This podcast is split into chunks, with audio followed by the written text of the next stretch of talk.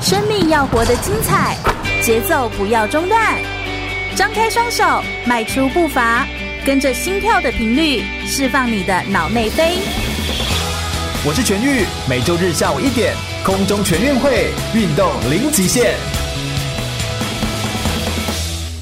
全国广播 FM 一零六空中全运会，我是全玉，每周日下午一点到三点，在空中给你轻松好玩的运动讯息，还有体育圈内的大小事情。Hello，大家好，来到了空中全运会的节目现场啊！在现在这样子的日子里面哦，空中全运会呢，就是扮演一个非常重要的角色，就是让大家开心呐、那我们今天呢，邀请到一位非常非常会玩，而且非常爱运动的一个老师哦。他是谁呢？他叫做林子老师，他是一个非常喜欢在海上航行的老师。他做了一些什么特别的事情呢？他真的是在海上待过的时间非常的长，尤其是在二零一八年到二零一九年之间，他直接在海上足足待了。一整年，他在做了一个环太平洋的航道，就是航行，就是他从阿拉斯加走到了大溪地，都在海上来做航行。这真的是一个非常远的一段旅程。那大概只有这世界上的交通工具大概只有帆船吧，因为它呃全整个地球呢有百分之七十都是海洋。那帆船它只要靠着风。它就能够航行到世界上的任何一个地方，所以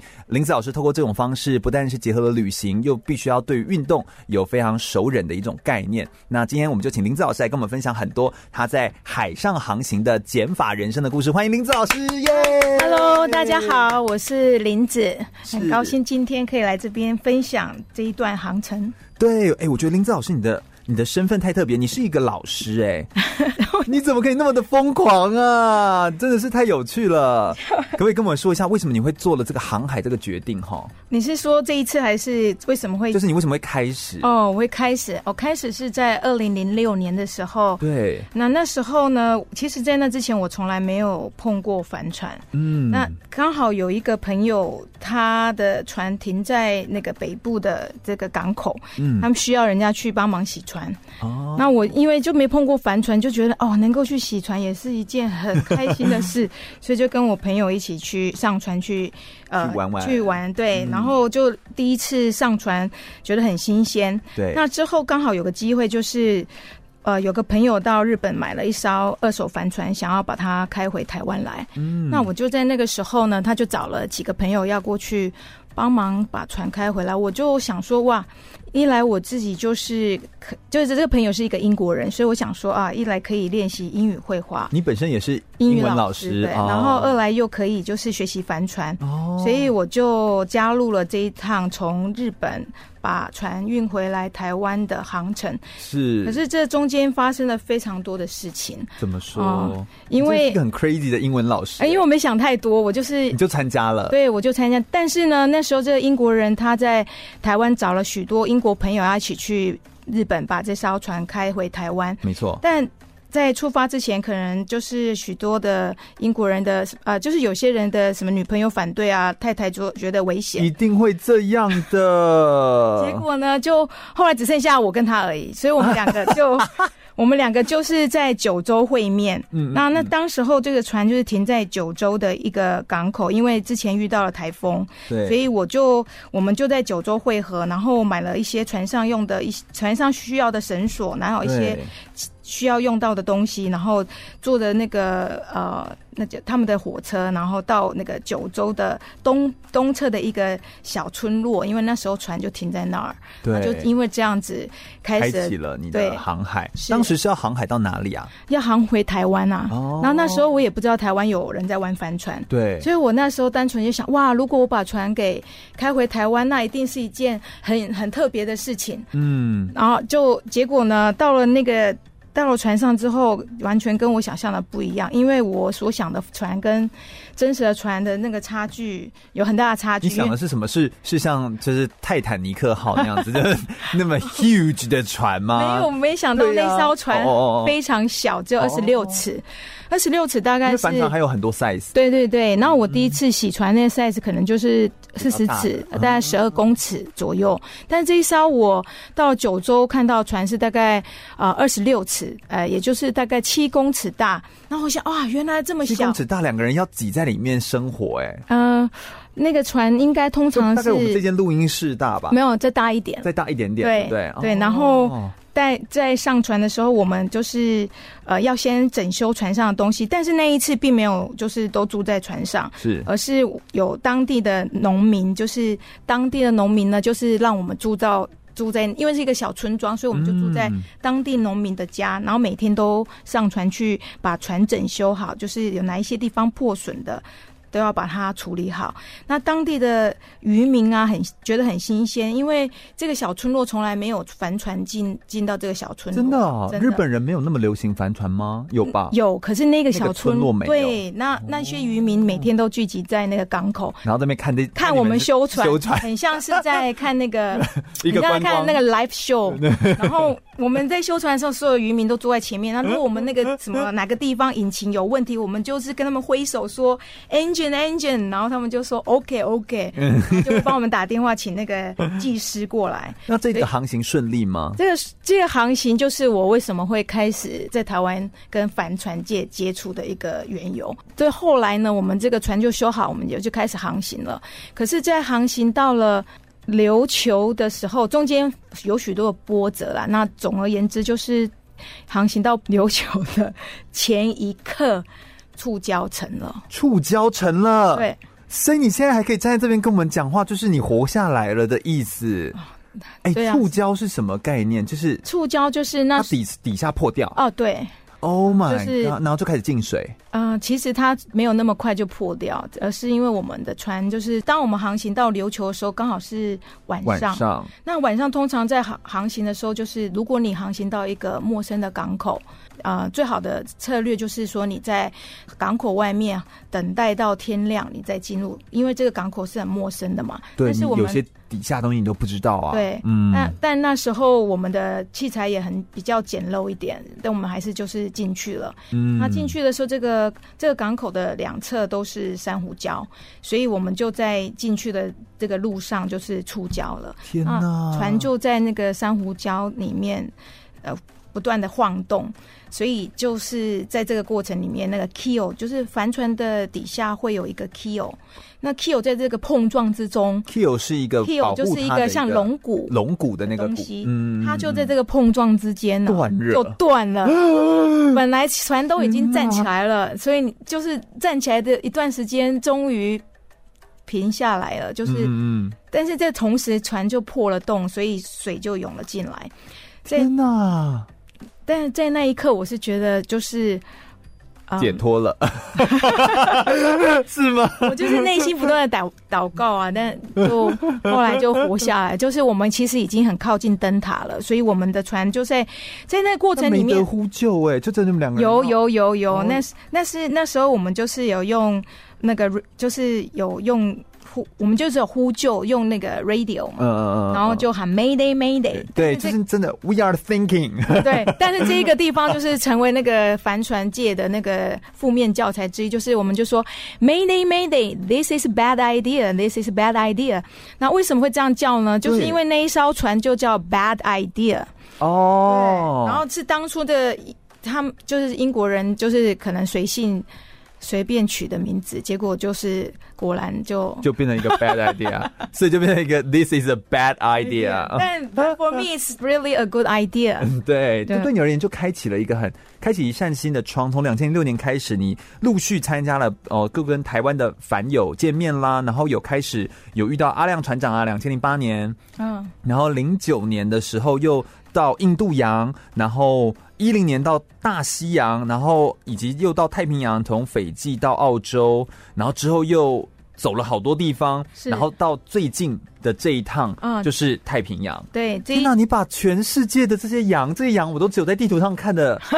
然后你是真的去走过哎、好特别的人生哦。 就是呃，二零一八的时候就从阿拉斯加航行到大溪地，天哪，是一个很难得的缘分。对对对，阿拉斯加到大溪地，我觉得这个这个故事真的是太特别了。这样子，嗯那我们今天其实想要跟大家分享很多，就是在海上航行这件事情哦。但其实我们不单只是在谈旅游，我想要跟大家呃分享一下，就是航海这件事情，呃，它是不是在这之前你需要具备非常多关于船只还有关于帆船这个运动的一些专业知识，是不是这样？啊是我我刚加入这个，就是我的第一趟航行是我完全没概念情况下就加入就加入，是可是在，在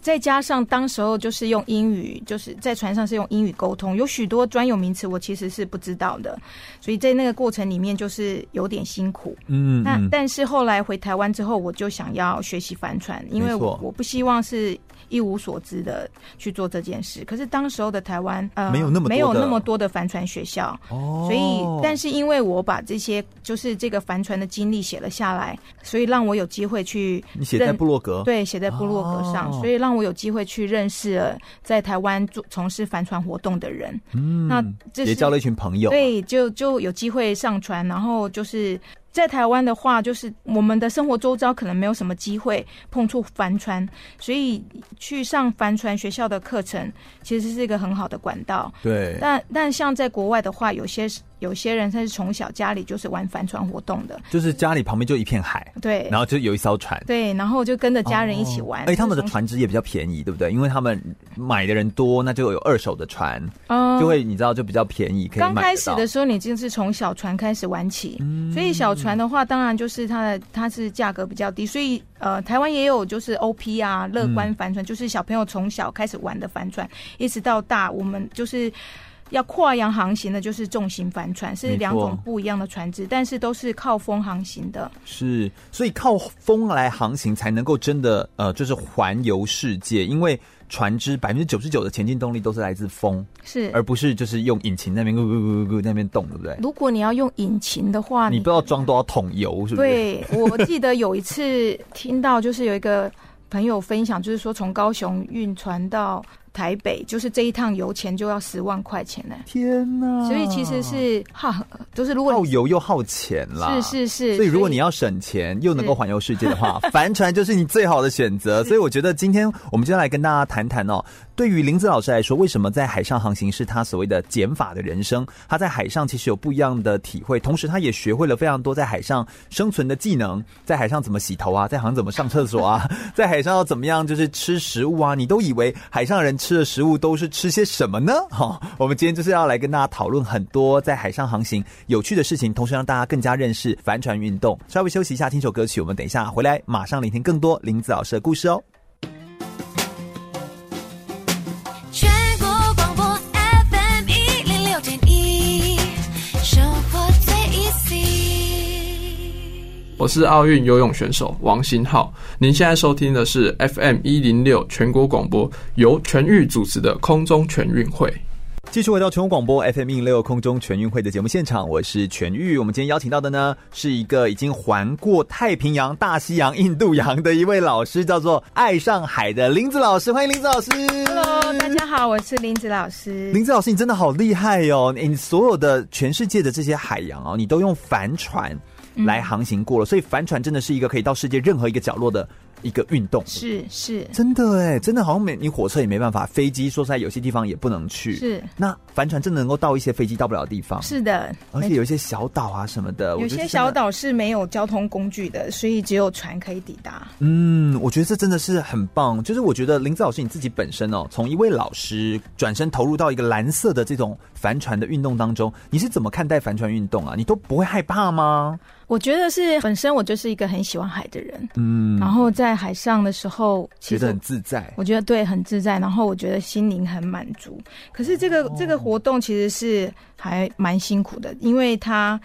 它有会遇到非常多的事情，但是你你就是要不嫌麻烦，嗯，不嫌嫌麻手脏，啊对，然后去解决它。可是也因为这样子，你可以你可以碰触到很多你生活周遭，就是你每天会遇到不同的事情，然后你会碰触到各式各样不同的人，嗯所以这这个东西是最吸引我的地方。其是实我本身就喜非常喜欢旅行，嗯所以这是一个这不但是一个运动，它也是一个旅行的方式。嗯，甚至所以是一种生活的态度，对不对？对对嗯，所以我觉得这种呃运动，它其实就是一种手段，它其实是帮助你达到某一种生活的态度的面向。我们刚刚休息的时候，林子老师有跟我们说，呃，有聊到说，其实帆船也有一些是做 racing 的、啊，是比是赛的，对不对？是那像你这种帆船比较像是什么？是 cruising，哦 Cruising 就它是是一种嗯就像是旅行的方式，可是它必须用，就是有一些帆船的操操操控作的帆技巧操控风帆的技巧是必备的。嗯，也就是说，它只是一个手段，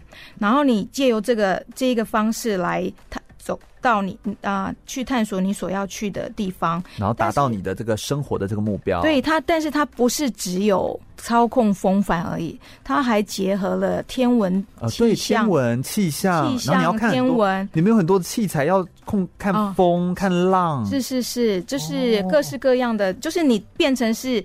就像是你要像一个海绵一样去吸收各式各样不同的知识。你可能在过程里面，你原本没有的东西，你就在这个过程里面慢慢的累积学习。对，而且这东东西感觉是学不完的，因为是就是这个看风、看浪，然后看看不同地方的潮汐，然后、嗯然后还有你等于还要能够修水电， 你知道吗？就是在船上你有各种的那种是状态，然后 radio 你都要处理这样子。那你觉得什么样特质的人哦，适合投身到这样子的运动当中？你觉得需要具备什么样的特质？嗯，我觉得需要具备的是好奇心跟 open mind。就是开放你自己的，打开对，你的就是心你对于不同的地方、不同的人，你有一一种好奇，你想要去多了解。嗯我觉得这个这会让你觉得这个这是一件很有趣的事情。哦当然，就是风帆它本身就是，还有就是你你会学习怎么样尊重大自然，因为你不是。不，所有的事情不是，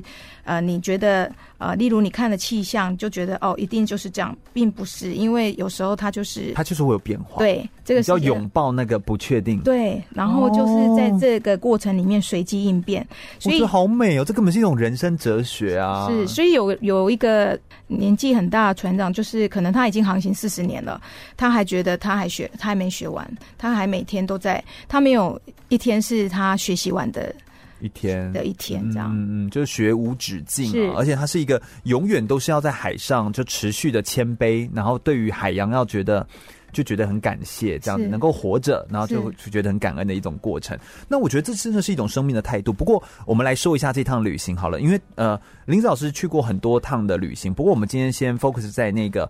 出去海上一年的环太平洋的这个旅行好了哦、嗯那这趟旅行，因为海上有非常多的见闻哦。你最近这一次的这个这么长时间待在海上一年的这个旅行的航行的路线是什么？你怎么走的？而且怎么哦规划这个路线哈、我是在那个，我是从阿拉斯加加入这趟航行，可是其实在海上航行是要看季节跟风向，哦所以你是呃八月份、我是八月份加入，但是这个这这个时段就是这个船，它是从马来西亚出发，在四月的时候，对，但是它一定要在嗯。六月的时候就要往阿拉斯加，之前就要往阿拉斯加为什走，么？因为这是有季节上的风向的哦，限制，考量，要不然它到时候风就换个方向了。呃就是要不然就是它季节转换的时候就已经不适合，不适合到那个、哦这个地这个区 Got 嗯域，所以如果你在超过了这段时间，你可能就要等明年。天哪是，，所以他就是赶着在六月的时候就要从日哎这件事情本很棒哎、从六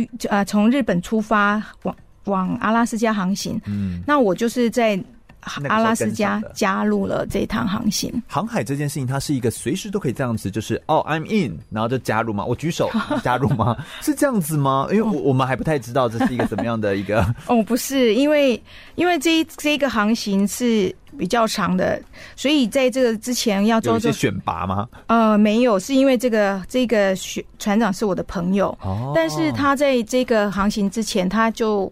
他就已经计划这个航行的路线，对他想要在航行到那个法属波利尼西亚，嗯但但是这个过程可能需要很长一段时间，所以当他呃询问我的时候，当然他也询问了很多他的朋友啦，对但是因为这么长的时间，并不是呃每个人都那么多可人以，都可以的对，刚好在那个二零。在那一段时间，我刚好就是一七年的时候，他问你啊，对，然后我刚好在那段时间我的喉咙有出了一些状况，哦，所以我那时候就想了说，我申请是个休假，我是否可以就是先去做，就是就是比呃，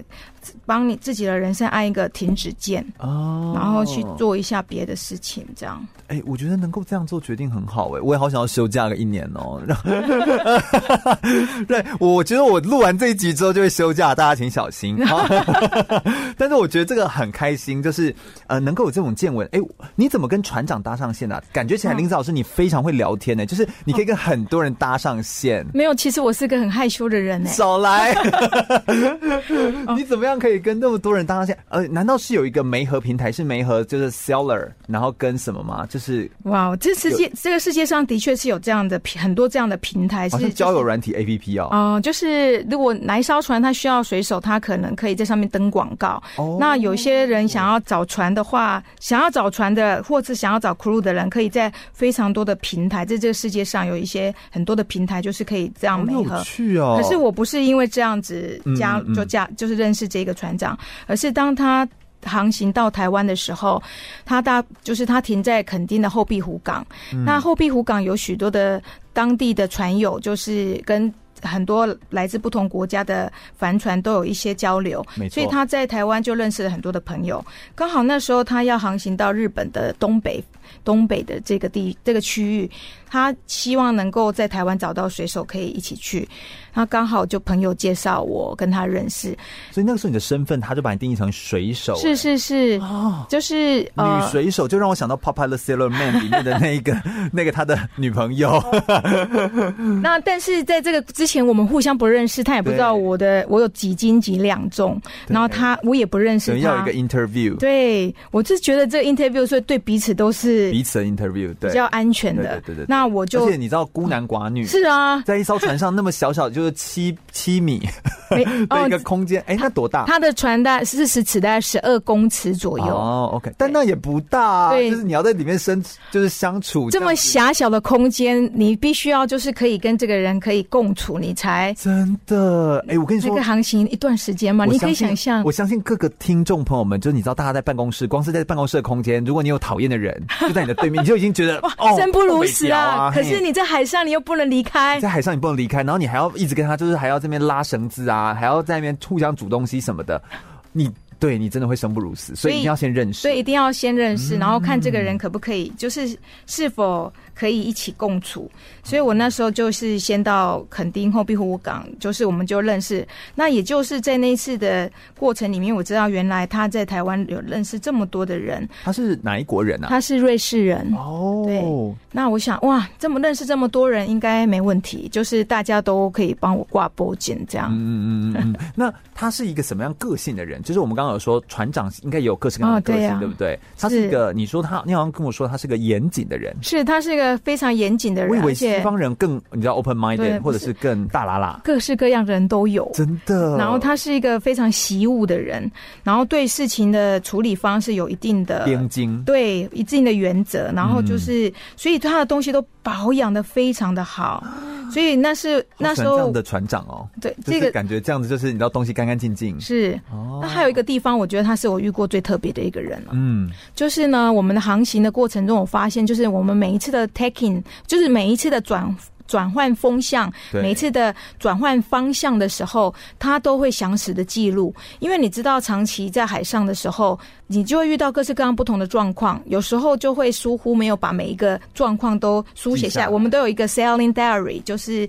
航海日哦哎日志嘛，那它就是每一次的转很像我们换很，像那个神秘的船长日记， 对对对。就是那种很大一本。对，然后他就是每一次都会详实的记录，这个这一点我真的很佩服他。这要有非常的就是 discipline 吗？嗯对还要是很完全对自己的这个纪律的掌握，是就要这样记。因为他会，当你遇到一些特殊状况的时候，你你可以从这个航行日志中去追溯原，就是这个整个航海的过程里面哪个地方有状况。对哦，嗯我觉得这真的很棒。在海上这个运动这件事情，就海上航行这件事情，是不是男生多于女生大部分？啊是，对，所以女生去是不是比较吃 香？嗯，因为大家就会想说，哎呀，有一个就是不一样的人聊聊东西的时候，那个角度不同啊之类的。嗯，可能是这样哦。，对，真的是女生很少。我觉得女生很少，所以所以就比较吃香啊。在台但湾是女生搬东西什么，会不会就变得更辛苦？会不会？哦，我觉得哎，他们舍不得你做，西方人是不会舍不得你做的。 如果是亚洲人 的话，就是可能会比较怜香惜玉。哦嗯但是如果是我在这这船上的话，就是他就觉得你你你。就是个你水手哦你，就是一个独立的分子，我会做的，你一定也会，所以他不会就是特别说啊，这个我来，除非真的是很吃重你真的不行的时候，他就会协助你这样。是是是，哎、我觉得这真的是一个，所以男生女生在海上航行各有不同的感觉。那这一次的航行的路线又时间这么的长，是然后在海上生活，在一个这么小小的空间当中要来做这个这一趟旅程，我觉得是一件不容易的事情。呃，你特别为这一次的这个访谈下了一个标题，叫做《海上的减法的人生》。为什么嗯你会特别说是减法？哈、减法就是带的东西不多吗？啊，对啊，我当干初嘛离开的时候就带了一个皮箱，里面几件衣服，然后就是觉得可以用的，大概就是你会用到的东西，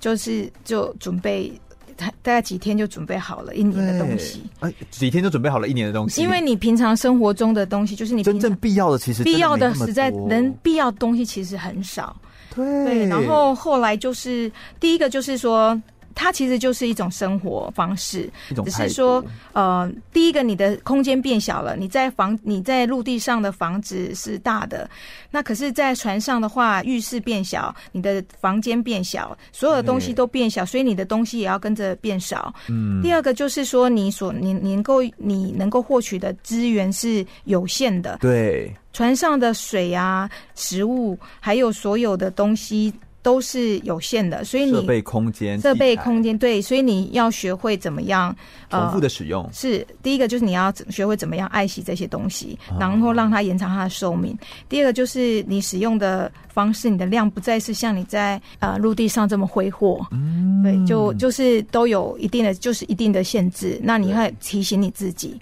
是然。后每样东西就是你就会变得更加珍惜。是，我觉得这个减法其实真的是一种人生的态度。你不单是在海上学习了这个减法人生，或许这个海上的态度用到自己的人生上面，也其实也是一种非常好的一种生命的态度。这样，后来你发现，就是很多东西不是一定要的，嗯，之前你去旅行的时候，可能会想要买纪念品，就是到一个地方看到很喜欢的东西，你会想要把它带走。可是后来你发现，你好像就对，是像你这样航了印度洋、太平洋、大西大西洋，你是不是就已经觉得就是你要的，你的空间有限。你不会什么都想拿？对，就是有些东西是美好的回忆，你就把它放到你的回忆里，放放到你的照片里，然后就你可以了。对就可以了，就对你不一定要拥有它。对是，这有时候拥有不见得会比较快乐，但是你记得它，其实这是是够是快乐的一是件是事情。我觉得这是一件很美的事情。我们再稍微休息一下，我们等一下来聆听在海上哦，到底都吃些什么？怎么煮东西？都捕鱼来吃 吗？或者是海上的到底有什么有趣的生活？我们等一下就马上来聊聊在海上航行的生活要怎么过、哦。马上回来。全国广播 FM 一零六点一，生活最 easy。我是亚运短跑选手叶守博。您现在收听的是 FM 一零六全国广播，由全域主持的空中全运会。继续回到全国广播 FM 一六空中全运会的节目现场，我是全玉。我们今天邀请到的呢，是从阿拉斯加到大溪地用帆船来航海的运动冒险家，我们的林子老师来到我们节目现场，跟大家分享非常多在海上航行有趣的事情。刚刚林子老师跟我们说，其实，在海上航行这件事情哦，它其实呃本身是你自己做出了一个选择，在你的生命当中突然间按下一个 pause 键，让自己生命暂停一下，真的是一个很奢侈的一个一个很不容易的一件事情哦。但是呃，在海上能够做出这样的决定，我觉得他们还是有一些状况要克服的。有没有一些食衣住行娱乐当中发生的一些事情，不管是有趣的事，或者是怎么过生活，可不可以跟我们分享一下？你们都怎么吃东西啊，嗯或煮些什么东西啊来吃？那那我想问全玉，你觉得在船上会吃什么东西呢？我不知道船上会吃什么，但是如果是我自己，我想吃牛排啊，然后我想要吃披萨啊，这些东西有办法在船上发生吗？当然有喽，真假啦？真。的 等一下，，因为在船上可以这样子那船么上奢侈，就像你家一样，你家里面会煮的东西，在船上就可以煮但这到。不就要备料吗？是是是，所以就是每一艘船都有不同的风格啊。如果你是台湾船，你可能煮台湾菜；你是美国哦船、船，你就煮美国菜啊；日本船就煮日本菜一样。哦，那你们会有不同类型的船，然后互相交换自己彼此的菜吗？是，就是啊你就可以吃到各式各样的国家的菜耶。有时候你到了一个港口，然后旁边日本人，啊，右对边美对国，人，来自不同国家的人可能会一起办一个 party，那每个人就会带一道自己自己国家的菜好啊，好玩对，哦。那就就是互相认识、互相分享我。还以为在海上要吃很拮据，然后就是用那种什么低剂啊，然后那种吃那种一点哦那点，就是帆船比赛的时候，哦就是有两种不同的 哦对模对式。对如果你是帆船 racing，就是帆船比赛的时候，你是以速度为考考量，所以大家就是不会所有花时间的吃东西呃，会啦，但是哦你哦就是一定要有能量嘛。对所以如果是是那种比补给包，对，对不 对？快速浓缩，然后就这样。这样很辛苦哎、我觉得啊，哦我觉得他们对就是很辛苦啊，就是，所以就是为什么我们很尊重运动员，就是他们为了追求那个极致，他们就是可以忍受他们生理上的痛苦嘛。嗯对。那可是如果是但但在像我们这种没办法忍受痛苦的人， 我们就来好好的航海就好了。那 racing 的话，就是你可能吃的就比较简单，但对是以补充你能量为主。对但是那个 cruising 的话，就是它是它是在航行，可是它也是一种生活。对，那你如果每天都是你，所以你你当然要吃让你觉得开心、有能量的东西。我完全同意呀、啊，你才可以我举手同意。在在海上度过一些比较艰难的时刻，当然，这多重要嗯啊！所以人生适时的要懂得，哎，怎么样让自己放松啊，是然后来吃东西。所以你们也会有一些好的食物，所以你们真的会用披萨，然后会煮各式各样的料理。是因为我加入这艘船是瑞士船嘛，所以这个船长的主食风格是比较欧式风格的。嗯那再加上他本人热爱 cooking，就是实在非常喜欢，哦好棒哦对他十分的热爱就烹饪。所以以前我在不同的船上的时候，可能我也要负责呃部分，可能三分之一的烹饪的工作烹饪的，工作，所以每天都要想要什么，要煮什么，要而且还要变化，，对对对，然后你还要在有限的食材里面变出一些食物，就是一些料理，料理。可是这个这一个瑞士船长呢，他就是以他以欧式风格为导向，嗯所以我们而且他自己本身就非常喜欢主食嘛。对那我们的船上主食是以面包为主，所以我们会有固定会制作面包。哦然后制作。面包的时候，我们那个面团也会拿来做披萨。就你真的要把它发酵那样子哦，制作面包，是就你要放着它让它是发酵。我们船上有那个活的酵母，哦然后这个活的酵母其实也有一个很很可爱的故事啊。好讲对究、，哦，这个这个酵母就是可能它在某某一次航行里面，从不同的船得到的一个可能从欧洲带得出到来一个的一酵个母，古老的酵母，然后就这样子就从这一艘船传到下一艘船，然后你会了这个，你会用这个那个酵母来做这个烧都，就是有一点像是酸面包之后。哦，那你等到你下一次遇到又喜欢这个面包人，你又把这个酵母传酵母给传它承给他，所以好他好就是玩是哦 spread out 到世界各地了所。以这个酵母也在旅行，对啊然后你们也在旅行那，我们去航，我们去旅行了。如果我们到陆地上去旅行的时候，我们也要想说这项目要怎么样让它活着，因为哎，对去耶，长途旅行的时候，这个项酵目母死掉就没办法。对，所以然后你你如果我们有一段时间要离开船上，可能要好几个礼拜不在船上的时候，我们就要托邻近的船帮我们照顾一下项目，因为它必好须像要在养宠物对哦，它必须放冰箱，哦，OK，我觉得我觉得这件事情好有意思，然后真不的很断像宠物这样的还要感觉，就是不但不但就是就要照顾它，因为它不断、嗯有一段时间就要喂食它一些，要喂食对这个酵母。哦啊，除了那个面包之外，你可以想到的料理都可以煮，是是只是是在那个大风浪的时候，如果是遇海上状况不佳的时候，可能就不太会做太多的大大的大的料理，就是比对较简单，可能一个蔬菜汤啊，或者就是嗯那三你们明治啊。但你们食材的新鲜度其实很重要，对不对？你们是不是也是都要到市集，然后才买很新鲜的食材？，对，就是其实就是当以因地制宜，所以你到了哪一个国家，就到哪买嗯个地方，就以当地的、当季、当地的食材最为新主。鲜的，这样才能够对在海上放的够是久嘛，对是不对是？除了这个之外呢，就是还有呃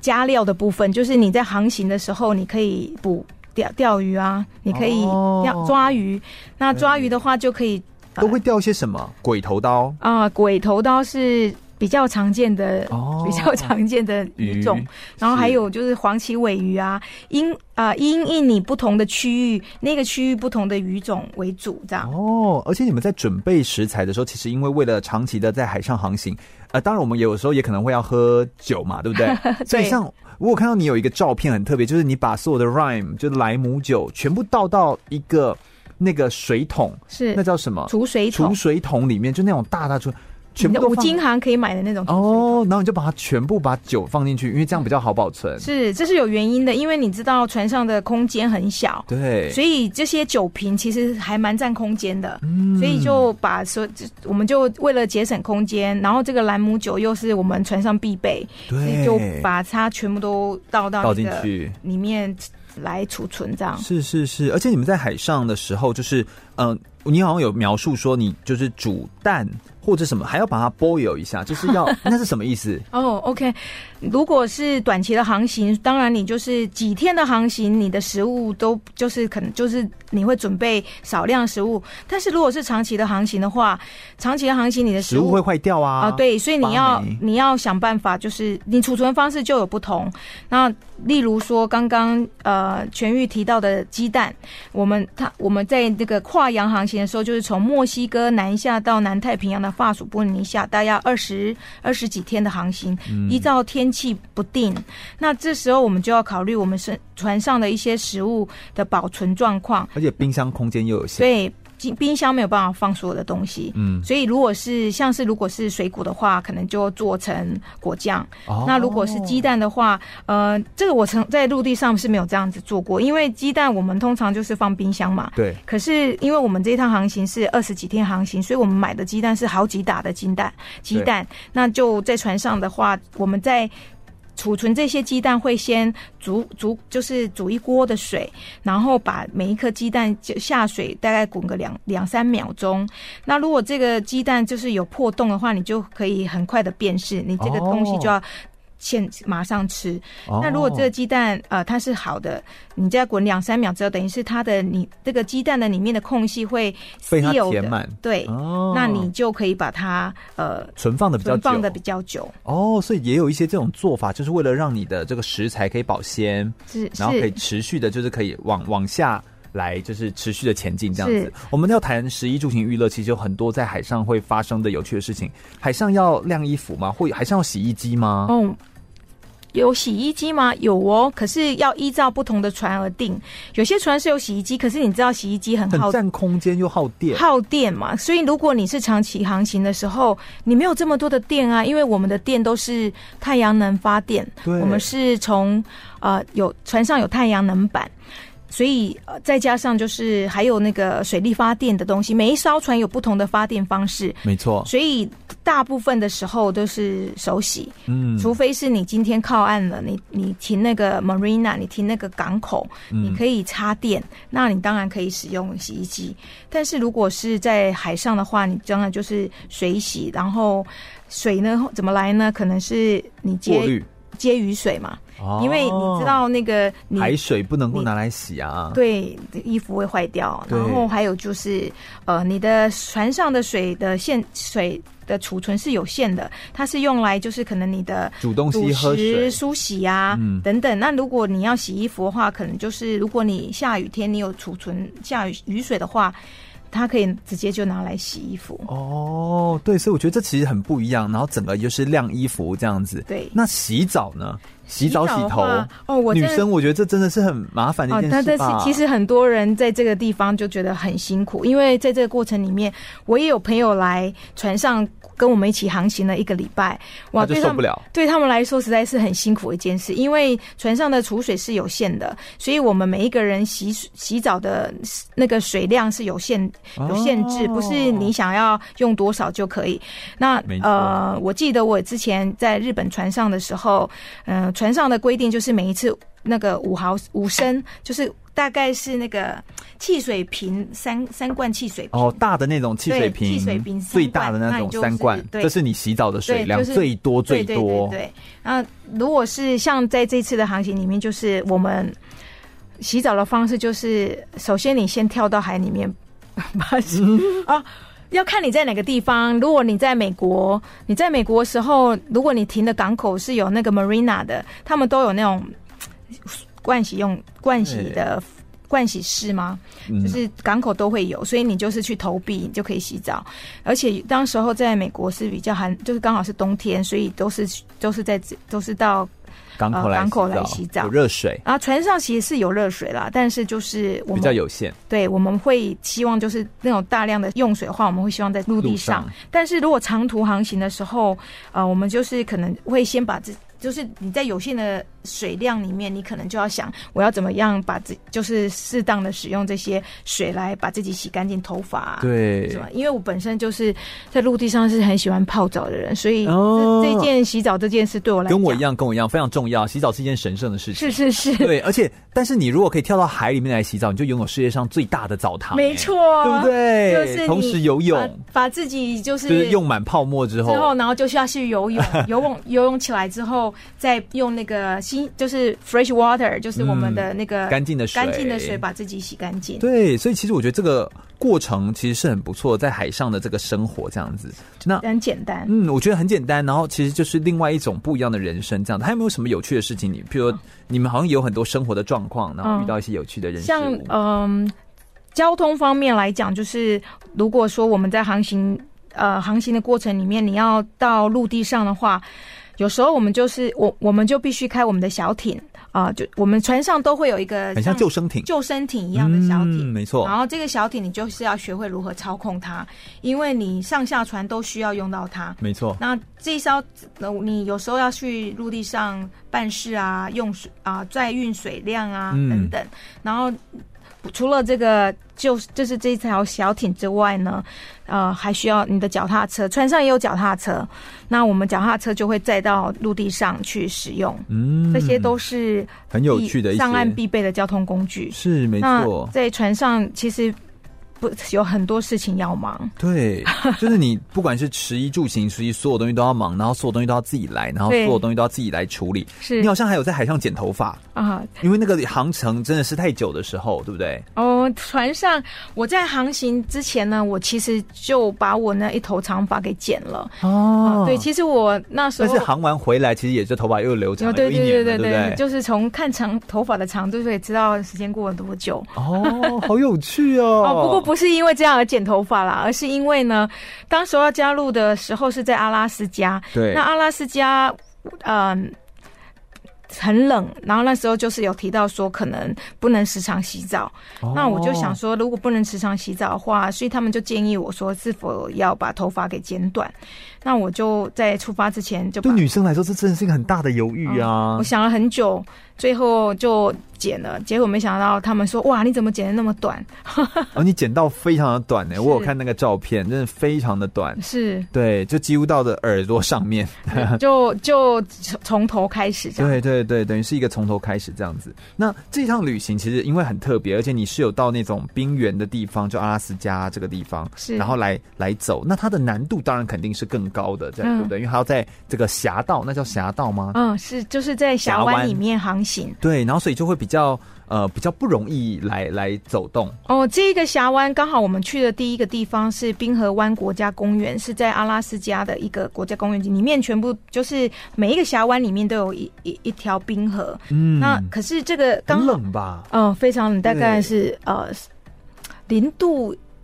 零下零嗯，我记啊零得度好左右像白天的时候，因为是那时候是阿拉斯加的夏天，嗯所以白天的时候可能可以到八九度，可是你到晚上的时候真的很冷，在嗯零度、或者有时候是零下，但船上又没有暖气。其实有些船是有暖气啦，就是你有一个一个火炉嘛，嗯哦但我们船上是没有，所以、呃真的很冷欸、就是把我的所有衣天服哪都穿在身穿上在，身上。对对，那那在那个时候我是没有去过有冰河的地方，所以所呃以对我来讲是非常的新奇。是的。那这个冰河湾国家公园就是你需要先申请，因为美国在不同的国家公园都有一些的管控，它不会让所有的船只无限量的进入。对，它才是一个保护区嘛，所以就是是要有所管控这样子。我想我们等一下就要来聊聊，在海上航行的时候，怎么样航行才不会无聊？同时，不一样航行的地点又有哪些发生有趣的事情跟好玩的事情呢？稍微休息一下，马上再回来聊哦。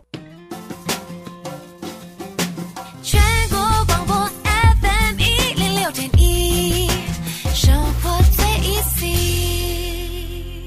我是跆拳道奥运金牌，也是陈怡安手工皂创办人陈怡安。您现在收听的是 FM 一零六全国广播，由全域主持的空中全运会。继续回到全国广播 FM 一六空中全运会的节目现场，我是全玉。我们今天特别邀请到的是环了太平洋哦，从阿拉斯加到大溪地，大概一万两千公里的距离的一个航海冒险家林子老师来到我们节目现场，欢迎林子老师。 Hello，大家好，我是。林子。是林子老师的故事真的好精彩，而且海上有好多有趣的事情。在海上，呃，因为发生的事情太多，你在海上总共到底航行多少天啊？一万两千公里哦，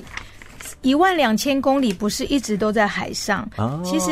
这这个怎么算呢？因为每一个 A 点到 B 点，B 点到 C 点，每一个每一个地方的距离不同，嗯所以那个呃，航行到一个地方的天数也就不一样。对，那我们航行到一个地方之后，我们可能会去探索我们我们到了这个新的地方是一个什么样的地方，然后会补嗯给嘛？对，会在这个地方补给。那甚至于在这个地方，我们可能会整修船只，会准备我们的船只，会稍作停留，对，会停留一段时间。所以每个地方不同，有时候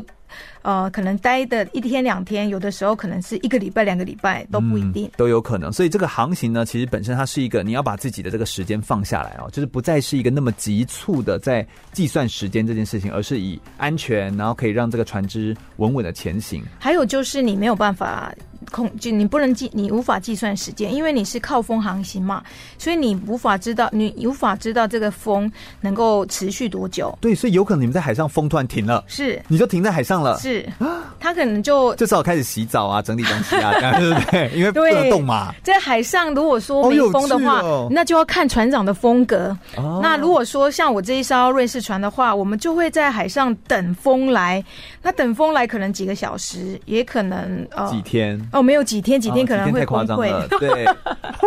几天的话，就是表示这段时间你因为你我选择错的时间出对，航了，我们可能会看，我们会看气象，我们不会就是。你可能只是短时间没有风，所以我们会等到、呃有下风来嗯下一波风来的时候。那那你是因为你确定它可能过一段时间风会来。对那如果你在这个过程里面，你已经知道，你看气象已经知道说风不会这段时来间了都没有风，你就会开引擎了。哦，所以这个有时候是要看这个船长的风格啦，是哈，是就是他想不想要，就是什么时候来开始。不过在海上航行，嗯，就是会不会无聊啊？有没有发生一些有趣的事情？所以我们，你可不可以跟我们分享一些海上有趣的事情，或你们的一些娱乐？全玉，我要讲一下，就是你嗯刚刚讲说，如果海上没风的时候，我曾经有遇过一个日本船长，对，这个人非常有趣哦，他就是呃，他的船上有卡拉 OK，哎，所以 呢，他只要遇好到嗨没风的时候啊，他就在那边自己唱歌。所以那时候我唱日们文歌，不是只有日文歌哎、各种歌？他，是英文歌也会，所以那时候我到他船上的时候，他就是我们点什么歌他都会唱，我就在心里面想，哇哦，他到底是经历了多少对风，多少没风的日子，啊对，连那个年轻人会唱的歌他都会 唱。好有趣哦。那所以这个就有不同的船长用他的方法来排遣这种无聊，对不对？那我们在海上航行的时候，白天当然就是海上你可以看得很清楚，就是来往的船只啊。。对，但是到晚上的时候呢，我们就要有就是有固定的航排排班，啊轮，排班为什么要排班？因为呃不能整睡觉个晚那种上都排不能班睡觉，一定有真假啦人对，一定要有人就是负责守夜。那守夜的话是什么意思？守夜就是你不你就是要确认就是风向啊，你的航向，你是否在航向上，然后你的风向就是风有时候会改变，所以你就要调整风帆。哦第二个就是所以你要一个人在那边调整哦，呃，如在一果个你大半夜。如果那个状况一个人没办法，你可能就必须把其他别人人叫醒叫醒这嗯样。那但是大致基本上是你一个人可以的时候，你就要去做这件事情。天哪！然后第二个就是为什么要守夜的原因，是因为海上有那种大货轮啊。那他如果经过，对他，他如果经过的时候，他是不会看到你帆船，因为帆船太小了。天那哪！晚上的时候，他怎么知道你的？你我们就会开那个 MAST 的上面会有灯嘛，对，然后还有就是说你的你的那个。你的仪器上面会显示，就是呃呃我在这里有船只呃有要船只靠过近你来，但是有时候你知道大货轮上面的人可能也有万一不小心打盹，或者是他没有对，休息了一他下，，对他没有注意到你，好可能恐怖哦，会危险，所以你你是如果你是守夜的人，你你要就是负责那个安负全责船上安全安全的人，好你重要，对，你很就是所以那我们两个人的时候，我们这艘船呢前半段就是从阿拉斯加到旧旧金山这一段是三个人的航行，所以我们就是晚上的时候是两小时两小时一个人，嗯，嗯，那嗯到了两个人的时候，我们旧金山到大溪地的时候就只有两个人。那我们天哪两个人的话，就是三小时一班，六晚上六点到九点一班，九点到十二点一班，十二点到三点点一班，三点到六点一班。然后那一个时间你就可以呃顺便煮早餐。啊哦，我懂你意思是哦，所以这个其实真的是一个一个分配，所以嗯是真的是要彼此很 close，然后要完全可以去，那要真的互是啊相信任，而且我觉得真的是，如果航完一个航行之后，你真的会变成无话不谈的朋友哎、因为你在船上什么都讲完啦，是不是很重要？很重要，而且你什么话都讲完了，哦对不然还有什么东西可以聊，对不 对？已经就是祖宗八代全部都聊完了，所以在船上嗯做什么呢？第二就就当然聊天的话，就是你什么的的确是什么话题都会聊。对，除了聊天之外呢，还有看书啊、嗯看电影啊，就是你你自己的有空的时间，你看书、看电影，然后弹奏乐器啊，弹乌克丽丽、吹口琴啊，嗯，啊，研究就可以烹排饪遣啊，哦，研究烹饪，对，所以就是什么东西，就是你可能就会安排你一天的时间，你要做这些事，所有能做都做了，然后还有就这样船上有什么小小小的地方有一些故障，你就要去整修。哦对，都在这个时候要来处理这样子，对会不会有一些有趣的时刻点，譬如说跨年，或者是譬如说有一些特别的时间点，就圣诞节，我不知道，就是会不会在船上刚好度过的时候，大家会有一些比较特别的 party，会这样吗？哦，有的就是可我们刚好在那个圣诞节的时候，刚好在墨西哥。嗯，那在墨西哥的时候，刚就是那个时候刚好要跨年了嘛，那一段时间，嗯嗯嗯我们就把就所有刚好停在那个海湾里面的船呢，我们就要要在无人在一个无人的海滩上面办一个过年的 party。但我其实我刚刚讲，我是一个很内向的人，嗯，但是真的这个吗船长就说要我去联络各船，就是说要、哦就是等于是把大家揪揪 arrange，嘞，呃就是等于是嗯对对，对纠结的 party 这样。嗯我很害羞哎、我还要去这一艘船是加拿大来的，那一艘船是美国来，这一艘船是什么来的？我就要去跟他们问说，哎呀，今这次那个跨年我们要不要大家一起到海滩上面去办一个 barbecue party？我前面有一点障碍，因为我觉得说，为什么要我去讲？啊 对不对？你脑中一定是这样想啊，但是呢，船长就是说啊，他是有都是你啦，嘿，对，leader kids 的第二案哎，就是好像你要突破很多你自己觉得你自己设下的限制，你就是对你的 boundary，对嗯你可能就要撤开。其实，就是你可能会考虑到很多说啊，不好意思讲这个事情，可是哎，你去做了之后呢，你就突破了。其实也没什么，对哎对不对？啊，对，就我们就 arrange，一我们就是呃把大家办了一揪个揪嘞，对九哎九人，然后办了一个 party，然后在这个过程里面，每一艘船都会分享他们在这个航行的路上遇到的困难呐、然后发生的故事啊，发生的故事，然后你怎么解决？那有时候你可能呃，这个问题你也有类似的经的类似的经验，或你有类似的问题，你会怎么做？那我们就可嗯以互相互相分享。我记得有那时候有一艘美国船，这个船长是一个女生，我觉得她很酷，因为她带了三个小孩，小孩最小的四岁，然后最大的可能国中国对中这个年纪。那这个这个这个女女船长她的伴侣是一个好像是农夫吧，对，这她非常排斥在海上，但是。哦，因为他农夫，他要对，在他要是在陆地种他是田，，对，他是陆地对的陆陆地人。嗯，但是这个，因为他们因为爱情结合，嗯所以呢，他的这个伴侣，这个女船长，她一直希望这个这个伴侣可以去一起享受一下航行海上的海上的感觉嗯生活，所以她希望能够借由这一次的航行，让她爱上航行。可是航海有时候就是有很多呃有不一些定遇到的一些事情，状况，嗯嗯所以他们也有有了一些冲突。所以在那一次的 party 里面，他们分享讲开了，了吗对他们就分享了说，他是他是为了让他体验这个海上生活，所以他们从美国航行到墨西哥。但是呢，在我下一次遇到这一艘船的时候，这个男主人已经不见了，只剩下这哦个这个女船长，她一个人呢要带三个小孩，然后这个这个这个伴侣，他可能最后无法。无无法法接受接受这样的生活方式，所以他就先回美国了。那时候我们，我跟我的我的船长，就是我们知道她一个女生要带三个小孩，还要在船上教育小孩子，然后还要还要负责船长工作，然后上面的整修什么都她一个人的时候，我们内心觉得说，我们的困难有什么困难呢？就是哦她一个人要做所有你我们两个人要 share 的事情，而且还要带三个孩子，然后还要洗衣还要煮做饭，教育这个工作，我觉小孩得子很大吗？还是小孩最大的国中生可能可以帮忙分担，就是哦船上的工作。但我真的觉得是那时候就觉很不可得，思议，对，人的人的韧性有时候很强的，很强大对，只有把你你摆在某一个环境里面的时候，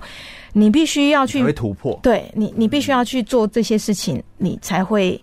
你可能就是不知道自己到底可以做到哪里，是，而林志老师，因为你是英文老师，所以其实你的英语是 OK 的。那你有觉得说在航海这件事情上面，因为你们都是要用英文沟通嘛，是你会觉得语言就是会不会就是会很重要？是非常重要。啊对，但我其实觉得，我到了这个航行之后，我觉得我英文很不好， 哦，为什么？是因为那种因为你因有为你时要候听各种口音，那除了这个，除了这这个之外，你要谈论很多很多的话题，然后很多私人话种题，类就是太多了。对。那你有时候呃，一群人聚集的时候，你们就会谈论很多的事情。那我的船长是。呃，他的母语是法语嘛，那所以他有很浓的法国腔。可是我们已经熟悉彼此的语言模式，所以是没有问题。但是你到了，当然我到美国的时候，呃，我可能就是没有长期的在这样的环境里面，所以有时候你无法马上 catch 到别人讨论的讲的那这个个意思对嗯，所以对我来讲，我就觉得说我有一些挫败，我就说哇，我真的是应该要再好好好好的努力，哦增强自己的语言能力。但是到墨西哥的时候呢，当地人都讲西班牙语，对，我在这个里面，其实我也觉得有一点就是文化上的冲击，嗯因为我们有讨论到教育这个体制这个方式。那他可能就是国中毕业之后，在瑞士他们有技职教育，嗯嗯、然后有就是升高中跟升跟技职的方面，那他就是直接就到呃，好像就是呃汽车公司去工作了，对，去工作了。可是他们这个工作里面也结合了教育，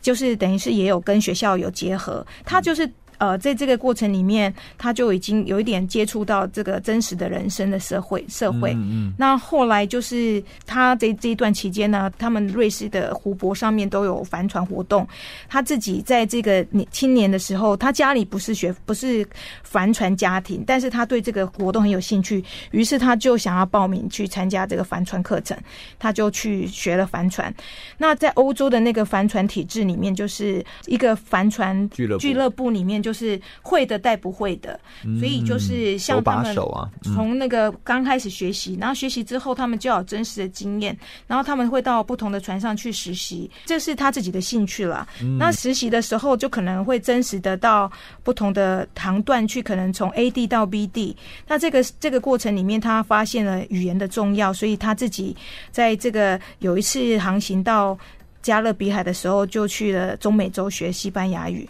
哦，然后西班牙语之后，他又到美国去学英语。可是他他可能在他的国家里面，他本来并不会用到的，，对不会用到，他是可用是法他语因为这样的方式，他学了很多不同的语言。嗯然后在所以因为航行而扩展了他学习语言的动力，或者说是找到了他想要学语言的乐趣是或目标，对这那其实是很棒的一件事。在不同的船上也是这样嗯子，像很多的船有小孩子，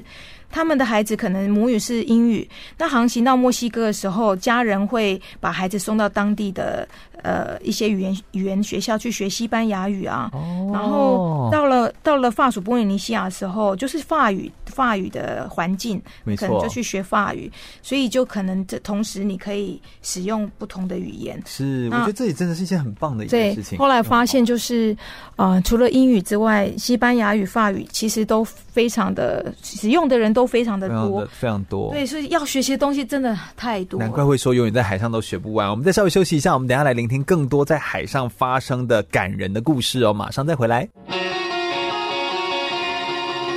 全国广播 FM 一零六点一，生活最 easy。就爱风运动。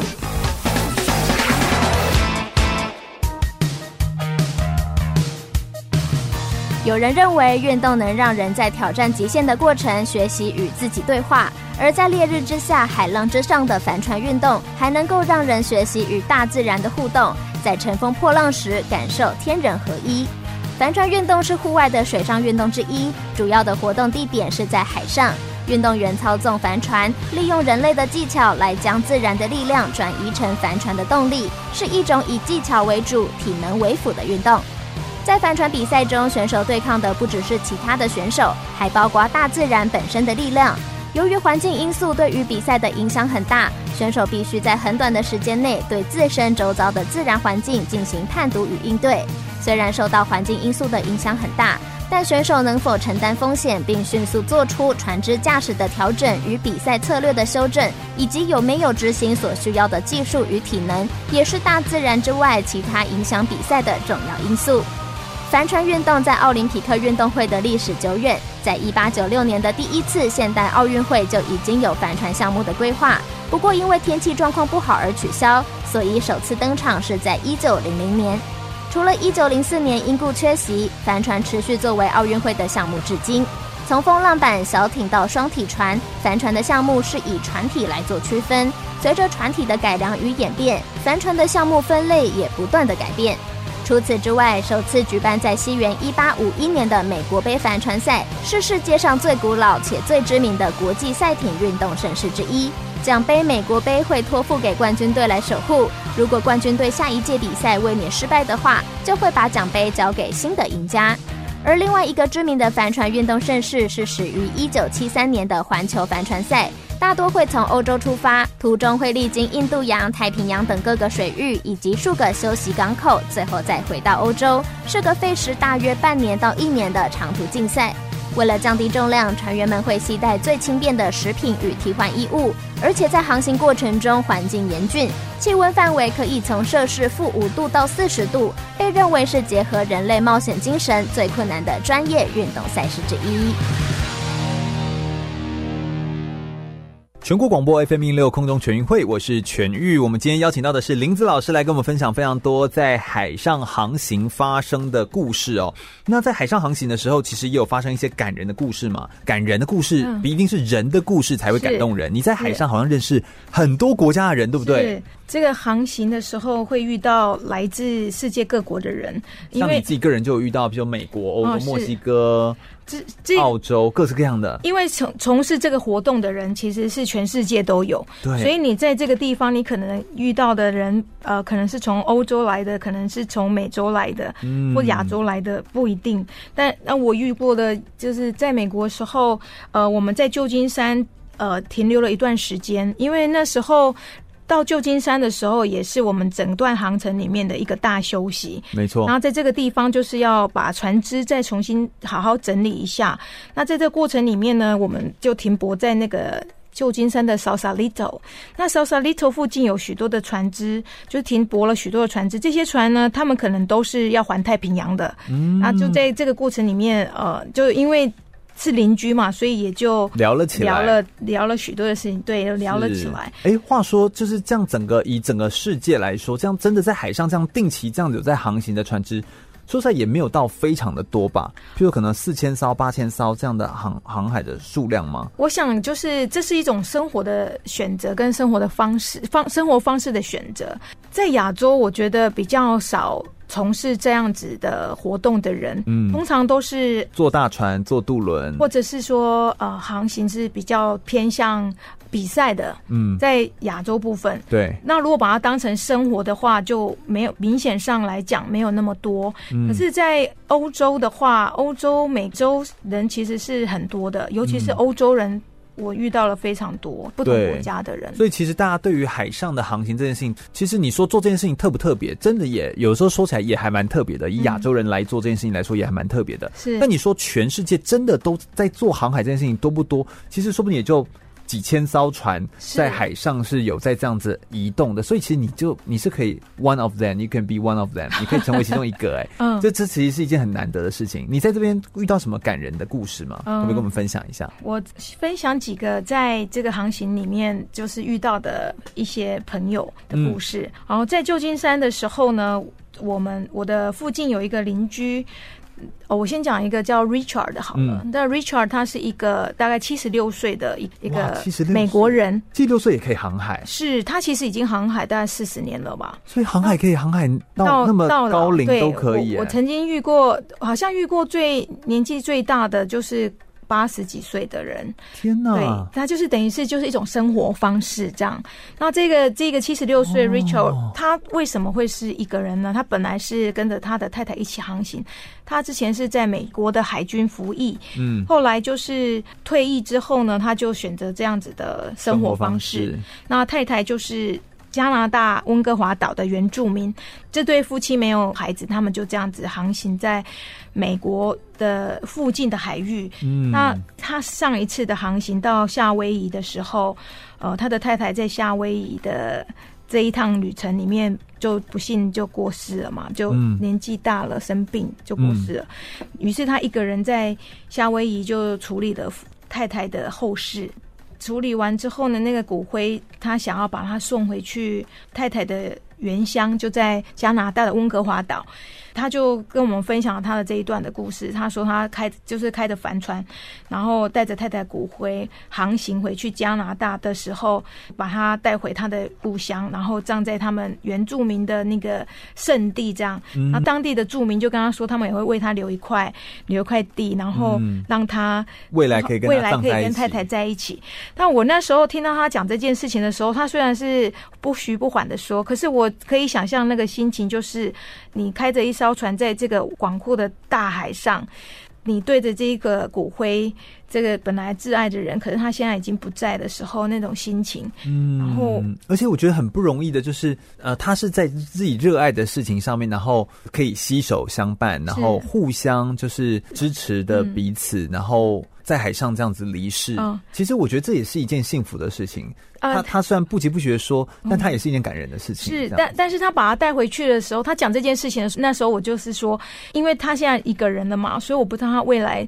要怎么过，对不对？未来他可能嗯哪一天走了。那怎么办？怎么办？我就说，那你留一张纸条在船上，如果有一天你不在了打，算你要怎么处请理请人把你送回那个地方。但是这件事情之后呢，我们在不同的在离开旧金山之后，我后来在美国的 Newport Beach，我嗯们又再次相遇。那那时候刚好就是感恩节了，嗯那我我们就变成好像是彼此的一个家人一样。那这个这个 Richard 他就是在那一次送太太回他的故乡之后，就再也没有回到夏威夷去了。但是他每天都在说，我要我我我要航行出去，我要到夏威夷去，我要到夏威夷去。可是我感觉他好像有一点内心有一点纠踌结躇，对、嗯他就是虽然嘴巴这样说着，可是他都一直没有行动，嗯，没有那个动力。对，然后就是每天都说我在准备要我觉得航应该行是到个思念吧。对，是嗯我要我要航行到夏威夷去，这样是我们在这个过程里面就是互相陪伴，然后他也给我他他从他身上我学到很多东西，因为有时候我都觉得自己做不到的事，我看到一个七十六岁的老人家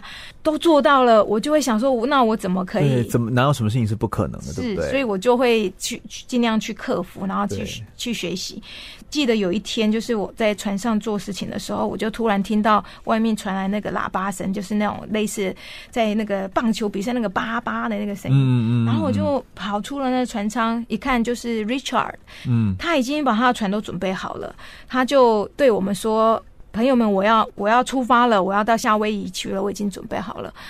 然后那时候我们就跳上了小艇，然后开着小艇到他的船旁边，然后给他一个拥抱，跟他说希望他一切航程都顺利，因为我内心知道说不知道下一次再见面是何年何月了，合约但是我就是祝福他。然后那时候他就抱抱我们，就跟我们说，呃，My dear friend, I love you。然后我们就彼此祝福，然后这其实是一件很不容易的事是情。然后你看着他说完这个故事，然后就变得很像是你变成这个这一趟茫茫人海当中，但你却可以得到这个故事的人，是对不对？然后之后他要离去的时候，他做这个这么重大的起身的决定的时候，是你也刚好在。对，那时候我是觉得他要到夏威夷的这一段路，其实对他来讲是一个心理的障碍，但是他后来决定就去突克破服它对，所以我觉得有时候帆船运动，呃，要怎么说呢？运动本身它在追求真的是一种人，你的心智跟你自己怎么去突破你自我。这件事情，这件事情其实是才是核心，而运动只是一个载体，它用一个运动的方式让你去突破自己，哇全哦运去做到这件事说真好情。对啊，我觉得是这真的是一件很很重要的事情。是不是在海上有一些爱情故事，对哦不对？ 我们也来分享一些有趣的，哦你听到爱情故事好了，有吗？有的，有的。船上有非常多的爱情故事哦，对，也有很多爱情故事。就是我记得有一对情侣呢，我在旧金山遇到他们的时候呢，这一对情侣大概都三十岁左右。嗯然后呢，其实他们用的方式是非常比较原始的方式，因为他们的预算不多，所以他们的船就是一艘比较旧的船只，然后船上是没有冰箱的。那时候对我来讲是有一个震撼，我就说哇，没有冰箱怎么 办？对，船上没有冰箱，也就是表示说他们在储存粮食上面呢，要有很多的不要更有方法。那他们的目目的地就是他们从加拿大出发，目的地是纽西兰，因为他们想要去纽西兰打工度假，嗯然后再继续航行。这个过程里面，因为对他们来讲，就是他们的这个航程也对对对情侣是一个开始，因对为他们可能在一起没有很长的时间，没错可是因为这件事情把他们两个结合在一起，那我们就是分享我们我们的方式，我们在船上是如何如何那个保存生活食物啊，嗯如何生活，对他们来讲也是就是。互相交流，然后他们学到了一些东西。那我为什么要讲这个部分？就是因为这一对情侣后来我们在法属波利尼西亚，我们又再次相遇了。哦然后那时候呢，他们船上有一个他们加拿大的一个朋友来跟他们一起航行了一段时间。对，那这个这个朋友每天看的这一对情侣，两个人这样感情这么好，也会想心芳心大动吧？嗯 就是就是也会想说，如果有一身边有一个人在在旁边，该有多好。嗯那我们那时候相遇的时候是在一座岛上，刚好那一座岛有很多不同来自世界各地不同的船航只，海的人，嗯，对，那其中有一艘船是，也是一艘瑞士船。这个船长特别有钱，这个船长他 hire，就是他他请了很多的船员。然后虽然也是一艘帆船，但是他有四个船员，其中有一个船员是那个南美洲的厄瓜多的一个女生。嗯这女生长得非常可爱，很漂亮，很可爱的一个女孩儿。嗯然后他们，但是因为他们等于是是被 hire 的 hire 就是被请雇来的雇来的，所以他们有工作时间。所以即便是我们在那个岛上大家相聚，刚好有一个参加了一个当地的婚礼，大家相聚的时候，这这个从那个加拿大来的这个这个男生叫 Mark，嗯他就对这个厄高厄瓜多女生就是非常心动，两个人就聊得很开心啊。可是因为这个女生是在工作，是因为她的船长来看婚礼，所以她也过来了。但是他们两个就是谈得非常的就非常有 sparkle，非常就是有火花，然后大家就就一直想说，哇，那你是不是应该约她出来吃饭或是什么？可是因为那个女生是在工作，可能比较不方便。对，但是我们就是觉得说，哇，怂恿他，怂恿他，对，有一个爱情好像就要诞生了这样子，就是这个时候，哦这这在这座岛发生。可是当我们航行到下个岛的时候呢，原来他们两个已经在一起了，就是、哦就是这个女生她可能。待在船上的时间上是有限的，所以我就觉得说，哇，年轻人他们就是不会说爱就爱，对，不会畏不畏不会惧任想何的太事多，情就是好像就是不会这边踌躇啊，把握当下，然后 grab it，对，就把它抓下来，就这是我的然。后就那时候我们就想说，那我们平常是不是都想太多了？在海上其实真的真的会让人有时候也会想太多，但有时候也会让人就是无法理智的思考，因为你可能会这个我也对，因为你可能不知道下一次再相见是什么对时候。所以你反而会分外珍惜那个当下对这件事情。我觉得这其实好像是这个航海当中一个很独特的魅 力。有没有一些人是航行是都是一个人自己航行？有啊，那就是那那怎么办？那你看晚上不是要守夜或什么的吗？哦，你是说一个人航行的时候怎么怎么怎样么守怎么夜相处？对，然后他哦还有一个就是，他如果都一个人航行，他会不会其实是在航行当中试图要再找到另外一个也一个人航行的人？当然会有然后结伴同行。，我我听曾经听过一个就是。一个单人航行的女生跟一个单人航行的男生呢好浪漫哦，他们两个航行到了某一个地方， 某个地方，然后相遇了，然后就相爱。可是你知道，如果一个人航行久了，他会有一些自己的生活方式，对，所以这哎两个人呢，他可能就磨合一下，呃没有办法放弃他原来的生活方式，所以他们两个决定还是开着自己的船，但是他们可能航向不同的地方。但有一个约定，就是当我们航向一个新地方的时候，我们要等到下一个下一个人抵达这个地方的时候，我们才可以去做一些 social activity 社交活动社交活动，因为可能这样子的话才不会。嗯，他们就是会等待另外一个人到来之后，才会去不同的船做一些交流，就是不会跟别人太快的建立一些关系。对类，似就他们这有样点用帆船在谈恋爱，啊对对对这对是一种船只当中的浪漫，但就是是用不同的时间点、时间差嗯，，是个人的航行的，在海上会遇到也很多一个人航行的，他们当然也希望能够你觉得一个人航行的人的个性跟团体航行的个性会会很不一样吗？一个人航行的个性，有时候他们其实是很希望能够找到跟他们有相同喜好的另外一半嘛。但是喜欢帆船活动的女生比较没有那么多，然后又要加上这长期在海上生活，有时候就比较困难。所对，以呃因为你会知道很多他的各种个性，而且长对不对就是长期在一个狭狭小小空空间间相处嘛。刚刚你有问到说，在一个人航行的时候，我其实是觉得是特别辛苦，因为你没有办法好好睡啊。对啊，你要对守夜，你晚上对要处理这所个以状况，大概你每次只能睡个三十分钟，然后就要醒你来，就要醒来。呃，就是晚上的时候，你当然就是要不断的留意海上的状况，所以你可能睡都是小眯一下。那长睡的话，可能就是白天，嗯因为白天的时候别人看得到你，对你也比较安全，就是没错就是这样哦，我那了解。那一个人他，我我觉得是一个人的话，是希望能够找到另外一半，但是这个过程里面有时候不是那么的容易。 是航海上的爱情故事，我觉得非常的不容易。那其实我我觉得这跟全世界上所有的爱情故事都一样， 对这其实都是不容易的。但其实就是因为它不容易，所以它才值得去做追求。我们等一下回来，我们再聊跟大家聊聊很多关于在海上会不会发生一些意外，或遇到一些意外跟争吵的时候，要怎么样来排除呢？等一下最后一节节目内容，我们来跟大家聊更多海上发生的事情哦。马上再回来。全国广播 FM 一零六点一，生活最 easy。我是二零零九全国极限排名赛总冠军尤佳玉。你现在收听的是 FM 一零六全国广播，由全域主持的空中全运会。继续回到全国广播 FM 一六空中全运会的节目现场，我是全玉。我们今天邀请到的是林子老师来到我们节目现场，跟大家分享很多他在环太平洋从阿拉斯加到大溪地的帆船冒险的故事哦。帆船运动真的是一个可以到世界各地哦，靠着风力百分之九十九靠着风力哦来前进的一个运动。但是在这个航行路上哦，我们刚刚讲了那么多美好啊，可能是爱情浪漫的故事啊，可能是一些有趣的发生，但其实也会遇到一些恐怖的事情或一些意外吧。是是是，有没有一些意外跟我们分享一下？意外的印事象情深刻，大家，你觉得通常那个你会怎么想？说海上会发生什么意外会不呢？会有就是 tornado 啊对， 或者是一些暴风风雨啊，我们或看者是电影是不是？对，然后或是沉船 啊。你刚刚一开头就说你的第一次航行还有触礁，啊是是是我就觉得说会不会这样子？在通常呢，我们在电影上看到的就是帆船的呃电影危险的、嗯危险的地方，就是说是不是会在航行中遇到暴风雨嘛？那可是，在航行中本身，我们每一次的出航呢，一定会做足功课。首先就是说，一定要把那个，就是因为先看气候气气象象，然后就是如果说气象。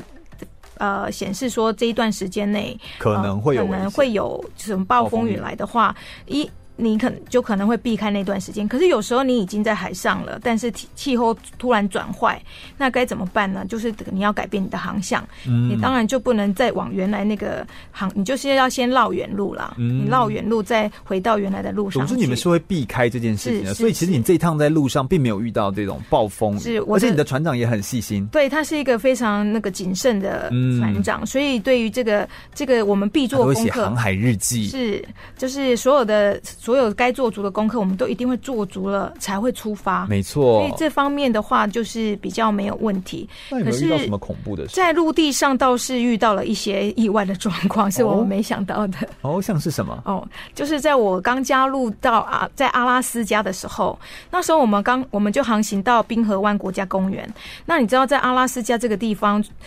呃，其实是呃非常多的天然。天自然的的动动物物在里里头走大家的。遇到什么动物？然后有熊啊吗那时候我们， 对的，我们那一次就是呃上岸，呃我们刚好停泊在一个冰河的前面。那当然到冰河的冰河停泊在那个冰河前面的时候，我们就想要去看一下这个冰河的样貌。哦那在这个国家公园里面，其实有很多方式可以探索这个冰河嘛。对有一些人是划独木舟啊，那独木舟的话更可以靠近这个冰河。对对对那我们是就是开着小艇，然后上了岸，这样走到冰河冰河这个区域。对那就在这个这个区域的要回回到船上的路上呢。因为我这个人喜欢就是停停拍拍，拍很多就是照片。嗯那我我走的比较慢，因为我就会东看看西看看。那另外两个人他们走的比较快，他们就会常常走一段路就要等我。那刚好就在这个时候呢，他们就在离我大概二十公尺远的地方在等我走过去。我看他们后面的树丛，就是一个很大的树丛的后面。突然走出一只很大的棕熊，天哪，就是那个会捕那个鲑鱼、洄游那个是棕熊，而且非常巨大，就是母熊之类的那呃种大大只大只，而哎且它都站起一来个人对，大概两超过公尺一个人哎高我觉得那时候我就是吓吓一傻了。啊大喊熊，他们两个在缓缓的往后一看，嗯哇，好大的一只熊，好恐怖哦！赶快往回走，我们就是一直就是本来要回到船上的路上，就赶快往冰河路上移动。可是这棕熊呢，不知道为什么就一直往我们这条路走过来它。要它要吃鱼吗？嗯，那时候呢，我们在的位置是旁边是冰河嘛，就是旁边就是海，那海上飘着非常多浮冰，所以你刚才是非常的寒冷，掉下去跳下去对游泳可能会冻死。那这一边的山坡呢，就是都是短草，就是都是草草地，也没有什么遮蔽的地方，也对所以好怎恐怖哦怎么办？我们就一直往后退，但是这棕熊也就一直往朝着我们前进。最后我们就想说，好吧，我们就呃找到了一块大石头，我们全部三个人一起爬在那个一公尺高的大石头，想说我们第一个就是要看起来比熊高大，所以我们三个人就站上这个大石头，看起来就很高大的，很像一个很高大的动物。然后呢，开始发出巨响，就是开始击掌啊、唱歌啊，连国歌都唱了。然后想说就一直唱歌对，一直很大力的唱歌，想说这只棕熊可能会被我们的噪音给驱退。哎，没有哎、它还一直往我们这个方向太恐怖了吧！那你就就是有一种接近死亡的感觉。就在我就想说，不会吧？难道难道我们叫命葬在这才里吗？第二天而已， 才旅行的第二天是要就跳到死了吗冰冰河冰河里呢，还是崩溃哦？那这时候就是我们在我们身上都有带的那个信号弹，哦所以这时候在最后他已经靠近我们快要十公尺，就是已经快要靠近我们的时候。船长就是拔出了他袋子里面的，就是从袋子拿出了信号弹，然后朝着这只棕熊就是把它打开了，发射嗯就是嘣一声。那在发出这个声音跟这个火花的时候，这个棕熊就吓了一跳啊，它就往那个山坡上跑了。嗯那它往上说它跑之后，我们三个人就赶紧传。跑回就是跑回船跑上，回船上，就是我们停小艇的地方。那这过程中就是一直往回看，是不是它有跑过来？然后跑好紧张哦对，就是跑回小艇，就觉得劫后余生。三个人就是嗯划着这个小艇回去的时候，还在冰河上捡了一颗巨万年巨冰上去 去，就是庆祝庆祝一劫下后余生。对对对，但但是这个我们一直想不透，为什么这只熊要朝我们走过来？嗯，所以这我其们实有很多真的是很很难以预料。对，那那但是我们就去请教了那个国家公园里面的人，说为什么这只棕熊呢会这样子做？是是要攻击人吗？但后来想想，这个这个这个国家公园人跟我们讲，其实是我们可能走上了棕熊回家的道路，但是他每天必经的途径，所以我们只是跑到人家的门口去，然后还怪人家 往哦我们这边走过来，然哦后就觉得啊，真的是真是很拍谁。对。对，这种意外其实真的是很难以预料啦，是就是发生这样的事情。但是你是不是也有在海上生病的经验，对啊不，对？是这这么长的一段时间，有好几次就是身体有不适嘛。哎，那我、嗯这真的很难处理耶，这个又不是刚好成药就有，对不对？哦不是只有我、船长也有他的问题哦。哦，我们到了那个从美国抵到墨西哥的时候的第一件事，入境的第一件事呢，船长就说他要去看牙医。哦为原什么来他已经牙痛一段时间了，哦，但是那个美国的医疗费用实在是太贵了。太可怕了，对，非常贵。然后所以呢，呃，我们选择就是到墨西哥来，就是就是墨西哥的那个边境城市啊，都有许多非常的先进的诊所，嗯然后他们专门做外国人生意啦，就是因为有许多美国人也都会跨国境嗯到墨西哥去看医生，然后又语言也相通，因为他会他们会讲英语嘛，然后所以就跟着去看了牙医。那那时候呢，我就想说，我从来没有在国外看过医生诶、我想说，那既然医生他那个船长去都要看了都要看牙医了，我也顺他便去做看一看对他去做根管治疗嘛。嗯嗯我就想，那后面还有长这么长的时间，如果万一有牙痛怎么办呢？所以也去去检查牙齿，那就去检查牙齿。这呃个牙医就就去本来想只是洗牙而已，没想到他说我有蛀牙，就要治疗一下。那这一治疗，呃，那个医药费，我想说不知道在墨西哥看医生大概是怎么样的费用，就看哦，原来蛀治疗蛀牙就是一次是一千两百块美金，，治疗蛀牙一千两百块美金 台湾大概只要一百块台币。对啊，台湾只要付健保费啊，对，我哦，就觉真得、的哇，是哦，天啊，差好多、我就觉得我台湾有健保真好。对对，诶然后。？对啊，哎、你是不是还有生过一种病是很像灰爪吗 不是吗灰，爪，那是什么？荨麻疹啦，荨麻对疹哦，就是航行那到个很麻了烦呢、对，这那是可是刚好也在那个时候，我们航行到了一个无人无人的环礁里面，就是无人的无人环礁，意思就是说那里没有村落，嗯那里只有就是一些帆船天然的东西而已，不对对？然后刚好就在那个地方莫名其妙就生病了，那生病那个那个生那是就突然全身起了红疹，嗯，然后就荨麻疹，根本就是每天都痒到非常，就是每天很都不舒服非常的痒，嗯对。然后可是在这个过程里面，刚好天气又不好，那时候天气莫名就是那一段时间的天气。我们无法离开，无法离开，因为那个地方呢没有医院，可能要航行到下一个群岛，叫做社会群岛，嗯才会有一些诊所嘛。那那个这这个生病的过程里面，心情就会比较差，再加上呃那个地方的通讯不是很好，我们那时候那个地方是没有 WiFi 的，我们对是用就是有一点像 radio 的方式寄一些 email 出去。嗯，那我每天都是在就是忍受这种呃全全身发痒身的体不舒状况。服，心情不好，对这，样所以也就跟这个船长有一些冲突。哦，那那冲就是可，我会觉得说，哎，通常身身体不舒服的时候，是不是会希望对方对你比较温柔一点啊？对或者是，呃，可能会希望呃他讲一些很贴心的话。可是， But 可能船 not 长他就是。他就不是个这样的人呐、是他就是说，呃，吃药，然后好好休息睡觉。可是你就睡不着嘛，所以就可能就有了很多的，就可能中间会有冲突，就觉得这个药没嗯效，要不然怎么都会起怎么会全这样身发痒呢？所以就跟船长有一些，呃。就可能会有一些冲突，对他非常的不礼貌。但后来呢，这过就是后来就是要，可是问题我在在这个过程里面又想说，这样子的方式你没有办法解决问题啊，你还是需要呃改变你一下你一些，你要改变你才能够解决事情嘛。所以我后来想一想，或许就是我改变我的态度，嗯，我就跟他讲说，哦，他觉得我的态度转变可能就是给我的医药的药是没效或者什么，他就说他已经尽力了，他、嗯他可以做的都他都做了，包含就是说用 radio 跟不跟不同住在不同区域的一个比利时对医生问诊啊，对，那那我就跟他讲说，或许或许我们我知道你没有办法就是解除我的病病痛，可是你的你的表达方式啊，或许一杯热茶或者是一一句问表表达方式，会让我感觉到比较舒服舒缓。嗯那我们就因为这件事情，两个人好好放下来，再讨论就是怎么样让彼此在这样的状况下可以好好的共处。嗯然，后这是一种沟通啊，是一种学习，因为每个人的表达都有方式情绪嘛。其实是跟你的生长环境有很大的关系。当然，当然，当然，所以后来因为这样子的这样子的沟通，在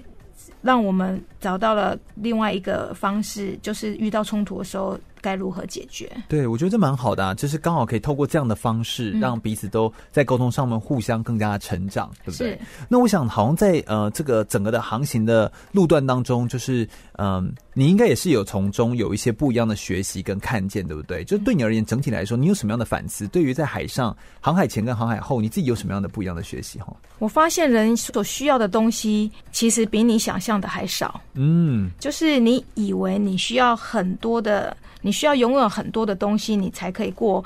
很好的生活。可是其实我们所我们所需要的东西，其实没有那么的多。嗯，然后我们会被那个我们所生长的环境里面的价值观影响，就是觉得这样子的，就是要要达到某一些人生，人生要到达某一些的成就，你才是呃成功。对，但是其实是每个人有自己追求他自己喜喜欢的生活的方式，所以世界上没有什么东西是绝对的。嗯然后反倒是就是很多事情都是我们没有办法预料，对，所以如果可以顺其自然啦，就是我觉得就随就是遇而安，嗯就像一句话叫 “Go with the flow”，因为你不知道你的人生会为你带来什么。 Go with the flow 又刚好是那个水流的那个对 flow，对不对？所以呃，就是顺其自然啊嗯，随遇而安，就是指说你遇到什么事情的时候，那你就去解决它。这个其实就是人生啊。嗯，我之前好像听你在演讲的时候，你有引用马克吐温的一段话，对不对？就你个人非常喜欢的，哦对，，这有可不可以一跟段大家分享一下？ Mark Twain 曾经讲过一段话，但他可能要说讲中文，。中文 哦对对对对他就是说，twenty years from now, you will be more disappointed by things you didn't do than the ones you did。就是你没有，你一直觉得说我可能呃我想去做这些，可是你却没有去做，这种的遗憾比你去做了，它可以减低你更多的遗憾。对，也就是说，有时候你真正会感到遗憾的事情，不是你做了的事情，而是你没有去做的事情对才会感到结遗果憾。所以关键其实是你要勇敢的去探索，勇敢去冒险。对，去追逐，就是去去做你自己内心或者是你自己很想要去做的事，就是嗯它可能是一，它可能是一个航海，它可能是一件你一直放在心中，一直很想去完成的事情。对，所以呢，就是 explore, dream, discover，就是勇敢的去逐梦冒险，好去嗯探索你所未知的世界。对，这其实才是最重要的事情。我想我们今天特别感谢林子老师来到我们节目现场，跟大家分享非常多他在海上发生的，我觉得算是奇遇记啊。那因为能够透过航海，我们真的透过一段航海的故事，很真实的，请一个人来跟大家分享他真正经历过的事情，我觉得这是很真实存在的一件事情。非常感谢林子老师来到我们节目现场，跟大家分享这么多美好的故事，这样呃子也谢希谢望全玉让我有对这个机会来跟大家分享，谢是谢希。望大家可以透过这样的呃故事的方式哦，让大家可以更加了解航海运动是什么。它其实真的不是一个运动而已，它更是一种生活的方式，一种对自己生命的一种诠释的感觉哦。那如果大家对空中全运会的节目内容有兴趣的话，欢迎可以上脸书来搜寻“空中全运会”，我们是一个专门。介绍运动、体育运动项目，或者是让大家可以进一步爱上运动选手。透过广播的放送，让大家了解很多运动选手的生命故事跟一些运动独特的生命的历程。如果你喜欢的话呢，可以上脸书来搜寻“空中全运会”，注意“全”是一个草这个安全的“全”哦。空中全运会，我们就每周日的下午一点到三点在空中等你喽，拜拜，再见，拜拜。